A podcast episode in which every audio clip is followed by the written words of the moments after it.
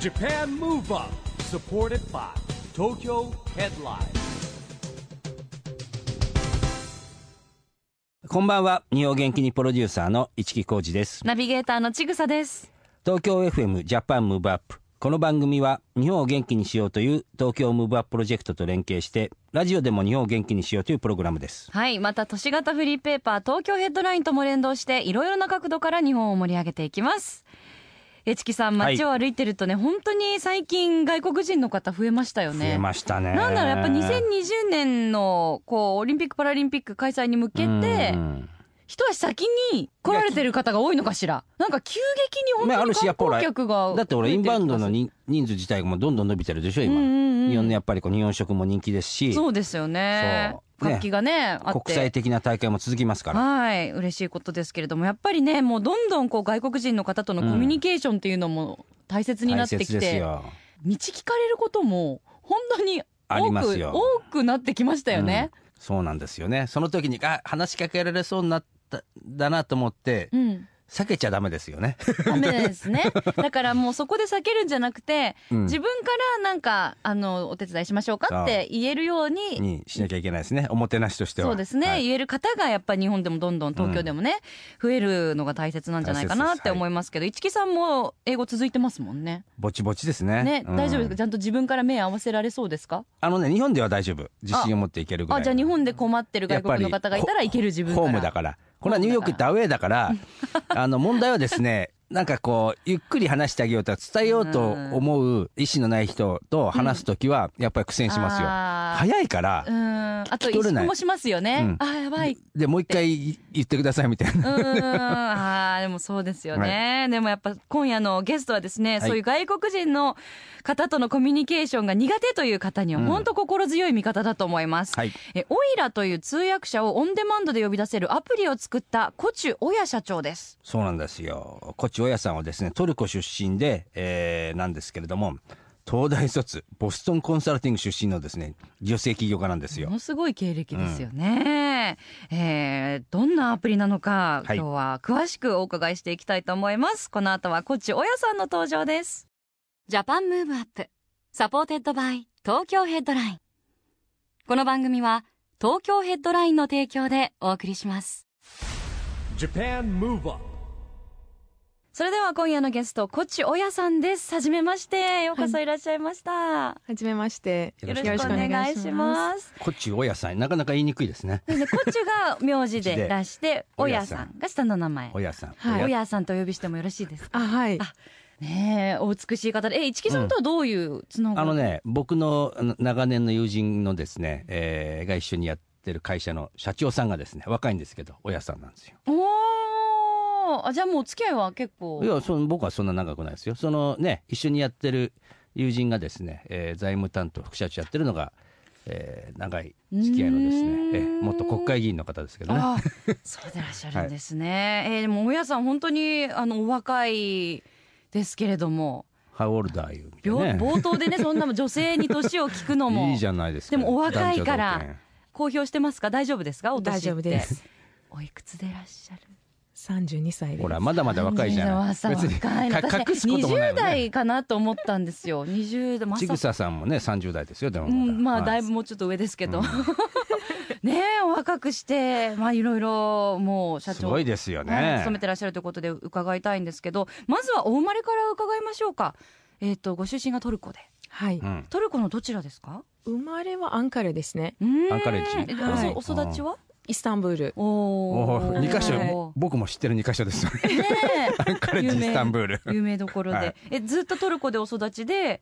でも今日本語がお上手じゃないですかあ、まだまだなんですけいどや。いねやえまだまだなんですけどのスタンスが日本人のスタンスですもんうねんえどこで日本語はな学んだんですかあ、日本です。来てから。来てからそ主れでに、はい。主に何年ぐらいでえっと、十一年ぐらい経ってますあね。でもね11年も経ってるんだうんはい11年でなかなかここまで「いえまだまだです」とかすっと言えますかね分かんない11年は外国に住んだことないから分いやいやいやからないけどいやいや、 え、日本はなんできっかけがあったんですか来るきっかけっていうのは。はい。最初は、あの、研修のために来まして、お仕事の研修えっと、大学生の時にうん、あの、当時、あの、電子通信工学を勉強していて、うんあまた難しいことやってますねはい工学電気通信工学はい。はい、えっ、と半導体が大好きで半導体オタクみたいな半導体オタク。半導体はどうやって好きになるんですか半導体オタク。うんちょっとね、わかんない。はい、えっ、とですね、この IC チップとかセンサーとかっていうのはいはいはが、いどうやってこの機械はい。を動かしているかっていうところから始めてはあ、そのなる興ほどね味は。はい。い。すごいですね。やっぱ理系なんですね、理系頭がね。理系上だあー理系上だ。はうんい。で、そこで日本にけん、日本にも研修のために、あの、日本企業に。あーまあ、あの日本住んでましたからね、そういう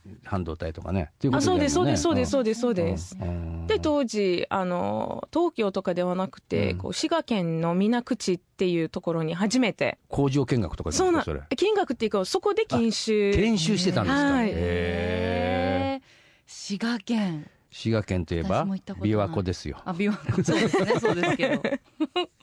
えー、そこで研修されて、はい。で、東大に行かれてますよね。はい。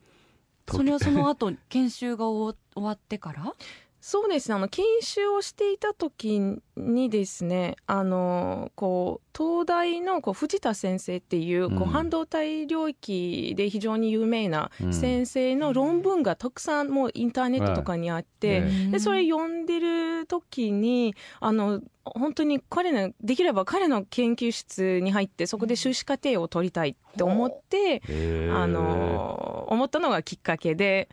へーやっぱちょっとあれですねそ。あの学者肌でもありね、企業家肌でもあるってそことうそうでなすんね。ですねあ。ー両方が入ってるっていうことですよね。え、でも一番最初に日本に来た時っていうのは、あんまりそんな日本語だったり日本の文化はそれほど知らないでいらしたわけですよね。そうですね全然知りませんでしたなんかびっくりしたこととかありました？逆にびっくりしなかったところの方が多分答えやすくて、へー はい、もうほぼあの全てがびっくりだっそた。うなんですそうなんです、あはい、一番びっくりしたのは日本人の思いやりおお。っへてーいったところだったんですへね、ーはい、はい。なんか優しくされたとかです か？そうですそうですそうです非常に。ーえトルコはやっぱ厳しいですか嬉。しいいや厳しくはないんですけど、うんやっぱりこう仲が本当にこう良くない限りは、うんあのそんなに思いやりはないのかなと思っていてで日本人ですとあの昨日会った人でもうんあのいろいろあのそれ大阪でした優くてくれるので 東京でもとですか？東京と大阪でも違うからね。東京は違いますよねそうなんですね。やっりぱちょっと違う。うあんええ都会の方がやっぱちょっと。そうですねええいや、大悲阪しい親しみあるし、ほら東京はそういうことにちょ、ちょっと恥ずかしさとか、確かに。うんあそれ失礼じゃないから逆に、県民性というか。逆に考えちゃうんですよね。あの、大阪はほらアメリカと同じぐらいに親しみがね、そうです。込めてってありますけそうどね。そんなコチオヤさんが立ち上げたのが、なんと通訳をオンデマンドで呼び出せるアプリの、 また、こうネーミングがいいですよね。オイラ。オイラ。オイラっていうのはこれトルにコト何トル語何語です何か語あ何語でもないんですけどあ造語二人のはい二人の名前の組み合わせですあ、そうなんですね。私親あの下の名前は親で、うんオイラの「オイ」っていうのが、あの私の名前から来ていて、えで当時2年前になるんですけれどもあの実際この事業を一緒に考えた人の名前はラファエルだったので、うんあ、であオイのラ会社をはい作る時は親とラファエルのこへうー組み合わせをでもほら日本語で言うとオイラって、はい、だって男性が自分のことオイラとか例えばねビートたけしさんがオイラとか言うじゃないです かっていうイメージで僕は感じちゃったなオイラオ イラ自分のこと覚えねやすいっていうかね。自分のこと覚えやすい覚えやすいですね。オイラ。ええで、これが通訳者をオンデマンドで呼び出せるっていうことはすごいねこれまたほどらういう今普通だったらこう入れたらねバッと出てくるじゃなくてオンデマンドで人が出てきちゃうでし本ょ当のコンピューターとかあ AI が通訳したのが例えば音声で出てくるとかじゃなくて人間が出てくるっていうことですよね。はい、そうですね。あのまだ実際こう機械翻訳通訳っていうのはまだあの本当にもう100%信頼できるレベルにまだなってないんですうね。んでそういった時にあのビジネスもそうなんですけれどももうちょっとシリアスなところとか例えばあのこう美容院とかにいた時にやっぱり機械通訳翻訳よりはまだまだあの人間の方があの信頼性が高いってういっんたところがあるんですね。はいはい、はい。その時は非常に役に立ちますね。これシステムとしては使いたい方がまず登録をしてそれすると例えば今、えーじゃあ病院にいておっしゃったように、えー、と医療関係の通訳の方が欲しいって思ったらその時オンラインにいる登録通訳さん登録している通訳者さんのリストがバーッと出てくるはみいたいな感じ、そうですねで専門分野も表示されてる感じなんですかそうですそうですあの世の中にいる通訳者がリストアップされていてであのユーザーがあのニーズによって例えば日本語ベトナム語とかロシア語、えー、と英語とかっていった、うんうんあの、うんふうにあの言葉を選んでいただいてであの専門性っていう専門分野っていうフィルターもありますので本当に細かくしていただいてでそこで一番適切なひあの通訳者がリストアップされていてでオンデマンドで本当にその時その場でもうワンクリックであの通訳者を呼び出すことができます。直接もう電話しちゃうみたいな感じですよねそううですそうですそうです。へーこれやっぱ通訳者にすも今言ったこうランクがあるわけですよねはいやっぱりその上級中級じゃないんですけども、はいで聞いたらなんかその利用者が評価するんであのよくあるじゃんウーバーとかでこう星が溜まっていくみたいな、そういう仕組みもなんかあるって聞いたんですけどもそうですおっしゃる通りですあのやっぱりユーザーの満,、う満足度っていうのが非常に大事ですねでそういったふうにあのユーザーのレビューをあのお客さんが見て、うんあの判断してあの電話するっていうことなんですうね、んやっぱり気になるのは料金だと思うんですけど、はい料金形態はどういうふうになってるんですか、えっと実際この電話なので、えっと1分ごとに通訳者が自分で設定した料金になるんですねなるほどはい自分今はで1分いくらでっていうのを通訳者の方が自分で決められるはいそうなんですただ平均均で言いますとあの大体1分ごとに100円以下100円ぐらいにな安いるです通ね訳者がはい、安いうんはい、だって通訳さんってう、んもうね数時間お願いするだけでもかなりですよ、まあの確かにね人によってもですけどまあ必要な時だけ使えるといいですよねねそうえですでだもその連絡したら出ないとか繋がらないってことはたまにあったりするのかなそうですねあの実際通訳者の、うんえっとプロフィールを見ていただきますと、うんあの応答率っていうあそういうのこもと出てるがんありまでしすねてうんあのそれを通訳者も意識してあそうでのすよね受ける方だって人気が上が上がんなきゃね利用してもらえないから、はいあそうかじゃあ例えばリストがあってえじゃあ最初かけた人ダメだったら次の人っていうパターンもあるわけですかそうですねうんうんうんまあ当然はいそういったパターンもあるかと思いなまるほすどね通訳の方は登録制ですかはい登録制ですよねはいなのであのもしこれラジオ聞いてて、自分は2カ国語以上た喋れあるっていうここにいますよ英語方堪能となかがちいぐささ んいたらあの登録できるんですかはいすぐ登録できますへーでプロの本当にプロのあの通訳者、まあどうん誰でもあの登録できるっていうことがありますのうで、んあのプロの通訳者であればあの私たちにあのこう資格の、えー、とコピーとか、はいあのスキャンっていったこうちょっと証拠みたいなものを、うんあの送ってもらいますと,、えー、と私たちこちらであの確認してでプロバッジっていうこうあのあーそうねへー青ランバッキンジグもあが、るのねはいへー、そういったふうに私たちはが品質保証っていうか、あのそういったふうに区別しています。あで一応面面談というかチェック機能を働かせてこうあるわけですねはいあーはい、なんでなるほどねあのここにいるちぐさはですね帰国子女で英語堪能なんで、はい、じゃあちょっと申請して み えてどうでしぜょうひかぜひおラン願クいします。え一般の方も審査ってあるんですかあ、審査はあの基本的にプロ、私はププロロだだけですよねはい、はいプロじゃないですか私プロじゃないなんでプロって資格通訳の資格ですもんねそうですね、そうでいすや英ね。語が喋れる DJ プロ,、うんプロですかいらやいやプロ資格通訳の資格は持ってないですよプロじゃない人たちもあの登録できますので、可能なバんでイすよねリンガルなはい方ももちろんはい可能なんですう。ーんいやでも本当まだまだね英語を話せる方が少ない日本は一応まあ英語はねあの共通そ語うですからそうあるしまあこれからほら来年が2019年がワールドカップラグビーだし2020年オリンピック・パラリンピックでしょでお英語どころかいろんな人いっぱい来るじゃないですかそうなんですよででもあのもちろん今日本で外国人労働者の方もどんどん増えてて、で必ずしも彼らが英語もも喋れるかって言ったらそそううですよでねもないのであのそれぞれのお国の言葉とか、うんあのお生まれの場所の言葉で通訳できたら一番それはいいですよね。飲食店なんかねやっぱりこうそういうのに困ってるとこ多いみたいですからうねんおお店もそうですよね、うんこれまずあの親さんが声アプリ作ろうってひらめいたきっかけってあるんですかそうですね私実際あの通訳者でもいないのに当時、まあ、コンサル会社で外資系のコンサルで働いた時に私のこうあの片言の日本語でも必要になってきたあの日本に住んでいる外国人の友達からこう日々電話が来てましてでああこれどういう意味みたいな、はい、ちょっと今病院にい てあの子供が熱を出していて ちあーょっと特別のあの条件があっうてんそれをあの言いたいんですけれどもあんまり通じませんちょっと間に入ってくださいみたいなへ形ーなでるほどねもう日々電話がかかってきてですねうんであもちろん私はもう仕事もありますし、うん忙しい中であのちょっとなんか私ではなくてプロの通訳者にうん電話、まあ、プロの通訳者を呼び出せるサービスとかっていうのがないのかなと思ってうん調べてみたら、ありませんでした。で、うんあのやっぱりこうビジネス向けのこうコールセンターとかがあってでビジネスがあの契約して使うあの形になるんですけれどもいざとなった時に個人がうんあのアクセスできるサービスがないっていうことを気づいていてですね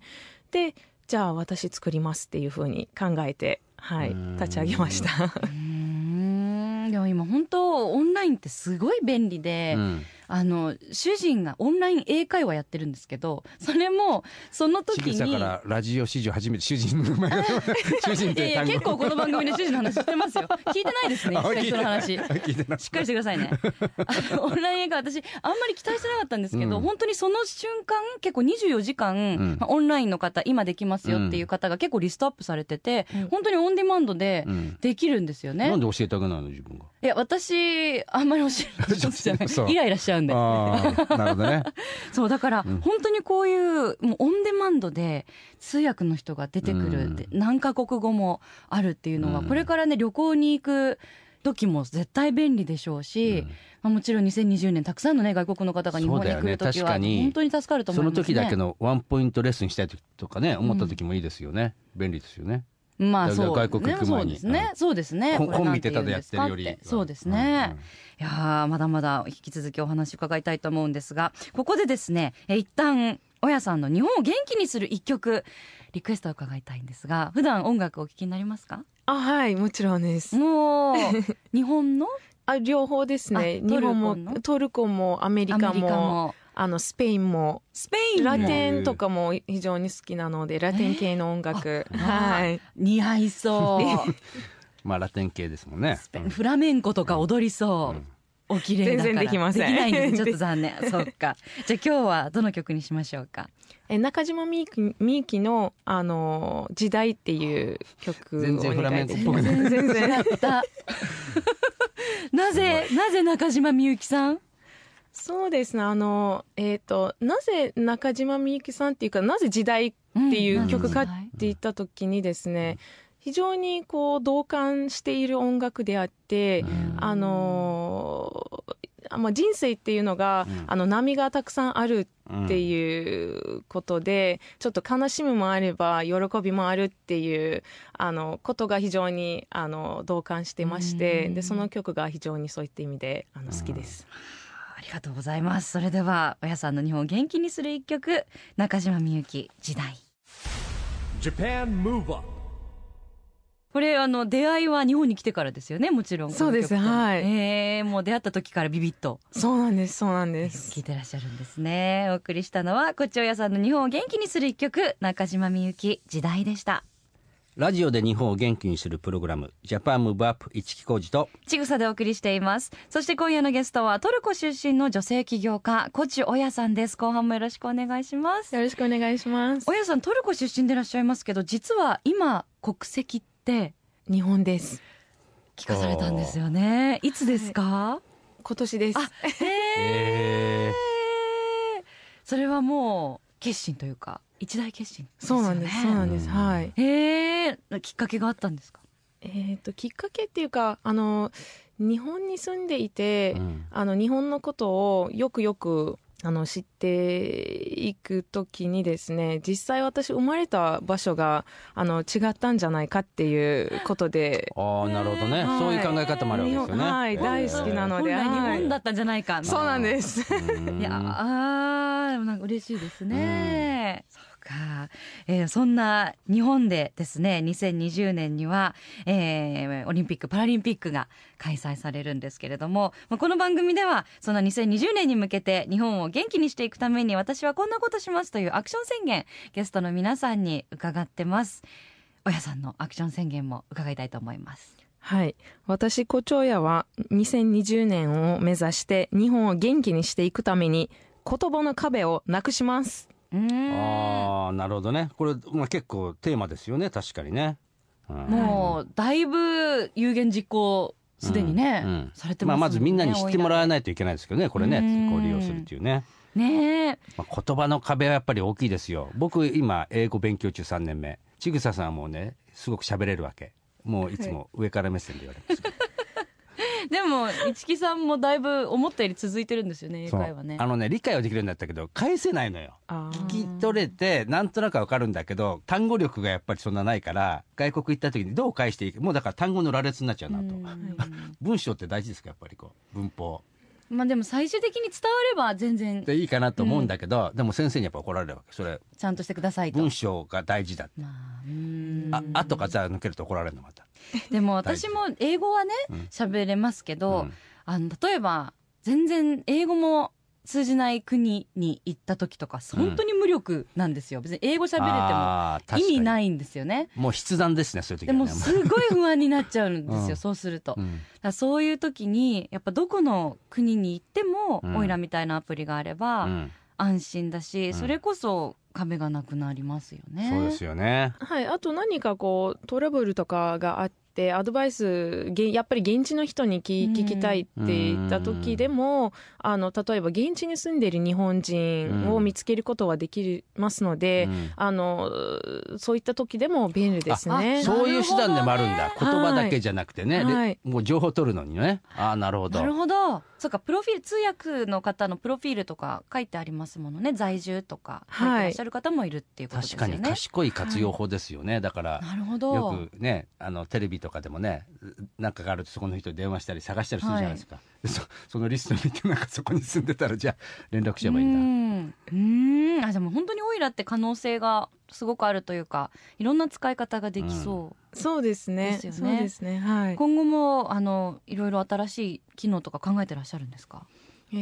もしくは新しいアプリとかそうですね実際そもそも、えー、とやりたいあのオイラでやりたいあうのんことの,、あの一つが実際あの通訳っていうのがあのあくまでもツールですね、うんコミュニケーションの、うんただあのそこでコミュニケーションしているこう内容であったり、えっと情報が本来のこう価値のあるものなんですね、うんだから従来は、えっとまず言葉っていうのが来てあのでその後こう情報っていうのが来るんですけれども、それを逆にしたいんですね。うんで情報を何語で得るかっていうところであのみんなにあのオイラを使っていただきたいっていうこなとるほも、どねはいうんあります。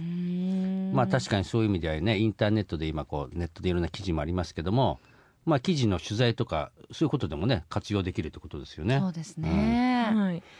まあ、そして、えー2020年の、ね、話題に戻りますと招致の時は実はあのトルコのイスタンブールとスペインのマドリードと、まあ、日本の東京が立候補うん。してたと思うんですけど東京に開催が決まった時あのトルコの方々の感動的な行動っていうのがニュースになりましたよね、うんうん覚えてらっしゃいますか、忘れちゃったな、僕も招致活動やった けど。もう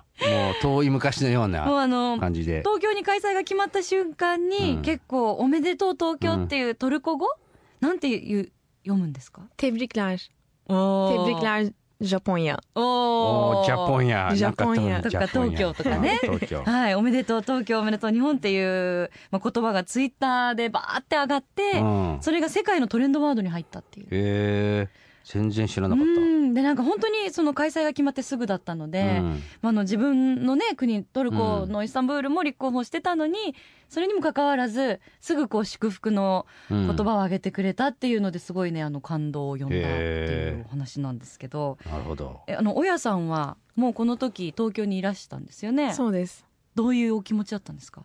にあ日本東京に決まれもしくはイスタンブールに決まれあ日本東京に決まれって決まれというこれはね、だって非常にね嬉、しかったですこちらに住んでたらそうですよね。もう住んでらしたからね、うん。うんそっかえー、でもまあじゃあお望み通りになったっていうことですよね、 はいでもやっぱこのトルコの人たちのあのムーブメントというかアクションは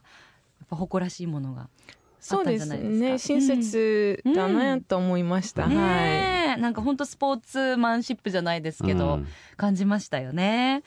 でもまあ晴れてというかね、まあ、望みも叶って親さんの東京に開催決まったわけですけれども、まあでもこのやっぱりいろんな世界からねいろんな人が来るわけで、コミュニさっき親さんが言ったなんだろう通訳ってことじゃなくて情報に価値が生まれるっていうことではものすごいチャンスですよね,、そうですねきっかけというか。まあだから僕らもねこれを使っていろんな人来た時に僕もそうですよ英語しか今勉強しないから他の言葉じゃそこうなれんでですいくしかみたいなそうねえ確かに本当にねだって世界っていろんな言葉があるんだけどどうどうなんですかこれ一番の英語でしょ次はスペイン語スペイン語とかですね、まあアラビア語スペインと語か全然わかんないアラビア語なんかもっとわかんアないラビア語とかもう本当にお手上げじゃないですか。 お手上げ中国語です、ね、中国はちょっと麻雀のノリでぐらいしかわからないみた いな。本当フランスでさえフランスの方ね英語をあの喋ってくれそうですけどフランス行った時空港でも本当に英語通じなくて私飛行機乗り遅れそうにな本当通っじないのあて。れつ分かってるんだけど喋ってくれ喋ないって説ないなっ んだてけどいう説もあります けど本当にあの、まあ、たまたま私が喋った方は空港の職員さんでもええ英語本当通じなくって私シャルル・ド・ゴーうんル広いじゃないでうんすか、広いね。本当に私迷子になって、うんもうギリギリですよ飛行機乗れたんだでも一応乗れましたけど一人でそんな時もこのサービスがあればね、オイね。ラがその時あればよかったはいと思います。ね今後はちょっと使わせていただきたいと思います。そしてですね、あのーこの番組では2020年に向けて障害者スポーツを応援しようというですね、東京都がやってるチームビヨンドという運動も応援してるんですけれども、これはですね、自分の好きな番号を言って背番号をつけてですね、えーで登録して応援しようという運動なんですね。ではい今日はぜひあの親さんの好きな番号を教えてほしいんですけども、はい9です9、そえ9、即答。即答なんだけどなかなか9っていうね聞いたことないけどその意味合いは何ですか9のまずえっ、とですねパワーを感じるんですね私はおうーん9っていう番号に、うんであと発音も好きっていうのがありまして日本九語での九。はいはいへー九、今まであの番組に来た方ではいらっしゃらないかもしれないですね。初めてだっったような気がするなねえ9って、うんいただきました。ありがとうございます。えー、まだまだお話ね、お伺いしてたいんですけど、あっという間にお時間が迫ってまいりまして、最後にぜひ、親さんのこれからの夢、あったら聞かせてください。何でもいいですかな何でもいいんですよ。何でもいいですよはあの、お仕事に関係なくてもいいですよ。あわかりました実際私死ぬまでやりたいことが一つありましておうでそれはですねあの睡眠のあの薬を作るっていうことなんですけれどもへー具体的にうんあの何かっていうと、うん私実際こう1日あの6時間とか、まあうん人にはよるんですけれども、あの長時間こう寝るっていうのが辛いんですね、へーいやあの時間の無駄っていうのがあの、えーすごくはいえ平均で何時間ぐらいいつも私平均で5時間5時間ぐらからいはい、うん6時間の間ぐらいなんですけれどもがちょうどいいはうんい、それ以上はあまり寝たくないってことですよね。はい、そうですえーでもそれおでも休みの日お休みの日でも、はいええそれででそれがあのまず自分の悩みであってでですね、えー、とあといろんなあの、えー、と研究者とかも寿命を長くするために、あのいろいろ活用しているんじゃないですか。うんで実際人って人生で平均的にこう25年から30年ぐらい寝るっていうのを考えると、うん実際別にあの寿命を長くする必要がなくて、うんあのそちらこう寝る時間を減らせばいいんじゃないかっていうのがちょっとクレイジーな考えわ方かも若いしかれならいこんそで言えすることかもしれけどないけどなるほど。そうそですかれが本当にその薬があってほしいんですよ私寝なくていいあの個人薬的 に寝なくていい薬、うんあ寝なくていいっていうかこう寝てあ、うん飲んでその薬を飲んで1時間とか2時間とか寝れば寝ればあー睡眠効果がね体調大丈夫みたいな薬そうですあの実際寝るときにいろんなあのいい効果があの、うん回復があってんでそうですよすねね神経的な回復とか、あ寝てるの間にねはい、肉体的な回復とかっていった、うんうんこんなそのれがをたくさん、はい促、進するっていうか12時間ではい、 56時間分ぐらいのこういろんな回復だったりとかができるようになるような、はい、薬薬をを作りたい、はいうわーまあ、そだかれがら夢薬です。かもしかしたらねもうこうタイムマシンじゃないけど時間の概念がこう変わるようなね SF 的なことがあるあーなんかこのマシほらここでンは1日焼けマシ時ン間みたいのに入ってそこで寝ればそう なんかこ外うの1 2時間でもとだからそこの1時間なんだけどは外いのはい1日経ってるとか、はいはいドラゴンボールでありましたねドそういラうゴンボーのねルそうそれもいい発想ですね。うわーちょっと楽しみですねでも開発って本当広い意味でねいろんな分野での開発があるから、親さんいろいろちょっと多岐にわたってうんいろんな開発これからもしていただきたいですね楽しみにしてます、えー本当に今日はどうもありがとうございま あしりがとうたございま した。今夜のゲストはコチ親さんでした Japan Move Up, Move Up.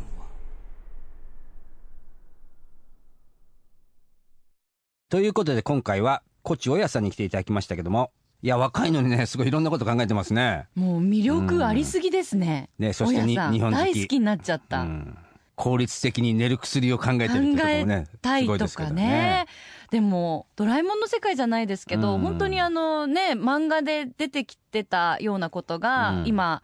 どんどん現現実に実なっにてなまっすてかますかららね想像できる限りいや可能可性は能性がああるるっっててこことだと思いますとよ。ですよでね。彼女すごいなと思ったのはねあの日本に留学で勉強しに来てて半導体ので興味を持って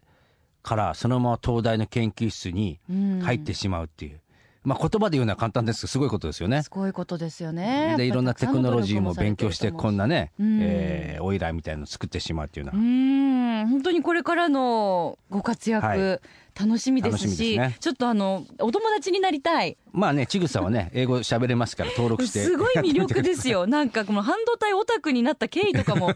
ね、もうまだまだ詳しく聞きたいことたくさんありましたが、ぜひ2度目、3度目、スタジオにも遊びに来ていただきたいと思います。はいさあ、そしてここで毎月第2月曜日発行のエンタメフリーペーパー、東京ヘッドラインからのお知らせです。東京ヘッドラインのウェブサイトでは、ウェブサイト限定のオリジナル記事が大幅に増加しています。ドリームあやさんのフォトコラム、フォトバイあや、エグザイル哲也さんのダンスの道、LDH に所属するアーティストたちに夢について聞いていく LDH バトンなど、著名人による連載記事が充実していますよ。また最近では愛犬ポータルサイトワンダホーのフォトコンテストに応募された可愛い犬の写真を紹介する日めくりワンダホーが人気を集めています。動画による紹介も今後予定していますよ。とっても癒されます。これらの情報をいち早くゲットしたいというあなたは、ツイッターの東京ヘッドラインアカウント、フォローしてください。紙面の発行のお知らせやイベント告知、プレゼント情報などもアップしています。ということで、ジャパンムーブアップ、今週はお別れの時間ですが、次回も元気のヒントたくさん見つけていきましょう。 はい2020年に向けてますます日本を元気にしていきましょう、はいジャパンムーブアップお相手は市木浩二とちぐさでした。それではまた来週来週ジャパンムーブアップサポーテッドバイ東京ヘッドラインこの番組は東京ヘッドラインの提供でお送りしました